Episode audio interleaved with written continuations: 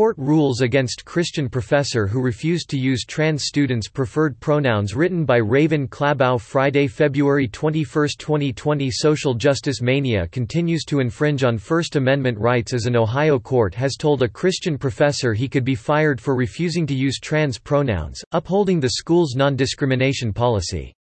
Shawnee State University SSU professor Nicholas Meriwether filed suit against SSU after the university sided with a student who became hostile when Professor Meriwether said he would not refer to the student by his preferred pronouns. According to Alliance Defending Freedom ADF, who filed the lawsuit on Meriwether's behalf, the student, Elena Bruning, to whom the ruling refers only as Doe, became belligerent, circling around him, getting in his face in a threatening fashion, while telling him, then I guess this means I can call you AC*****. Asterisk T. SSU later sided with the student after he filed a formal complaint, and claimed Professor Meriwether created a hostile environment in violation of the school's non-discrimination policy. SSU issued an official warning in June 2018. ADF noted in its suit that the school violated Meriwether's First Amendment protected rights, a charge that was dismissed by the U.S. District Court of Southern District of Ohio. Meriwether's chief complaint is that forcing him to refer to each student's self-identified gender would require him to violate his conscience and sincerely held religious beliefs, the suit reads. He charged that his rights were violated because he was threatened and punished for refusing to communicate a university-mandated ideological message regarding gender identity both in and out of the classroom and that he was compelled to communicate in regard to gender identity in a way that conflicts with his religious beliefs. Judge Susan Dlott dismissed these charges. Plaintiff's refusal to address a student in class in accordance with the student's gender identity does not implicate broader societal concerns and the Free Speech Clause of the First Amendment under the circumstances of this case, the court ruled.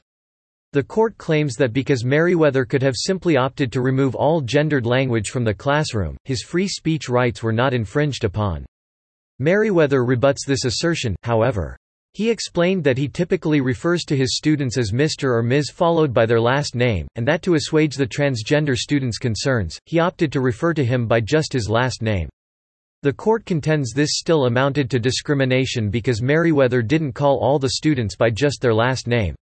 Meriwether argues the university's non-discrimination policy is overbroad and even dictates speech outside of the classroom, a point the university does not dispute. But the court ruled it is in the university's best interest to create and promote an educational and working environment for students and employees that is without unlawful or prohibited discrimination and harassment, and that interest is not limited to the classroom but extends to all employees official duties outside of the classroom, and yet the court found that Meriwether did not face discrimination despite his superior laughing at and dismissing his concerns that his religious beliefs were being violated when he was asked to refer to the student by his preferred pronouns. The court sidestepped Meriwether's allegations by claiming that any professor would have been disciplined for refusing to use the preferred pronouns, and therefore, no discrimination was present.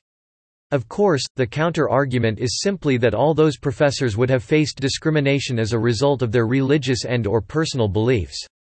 It's also worth noting that Judge Dlott did refer to the transgender student by his preferred pronouns in her ruling. The ADF states they are considering their next course of action. This is wrong. ADF's Travis Barham, Meriwether's attorney, said in a statement following the court's ruling. Public universities have no business compelling people to express ideological beliefs that they don't hold. And we are currently evaluating our next steps with our client in ensuring that these basic principles are respected, Barham continued. The Hill reports Meriwether has stated that he intends to continue the case. Philosophy especially, but certainly higher education in general, is all about the free exchange of ideas, but this exchange cannot happen unless faculty and students are in fact free to share their views, he said. But the university insisted that I endorse an ideology I do not believe is true. This is simply wrong. True tolerance must be a two-way street. Now the district court suggests that professors have no free speech rights, which should trouble us all, Meriwether said. Meanwhile, SSU spokeswoman Elizabeth Blevins praised the ruling in a statement to Campus Reform. We are pleased with the district court's ruling to dismiss the case. We remain committed to providing a work and educational environment that is respectful of individual beliefs and free from discrimination, Blevins said.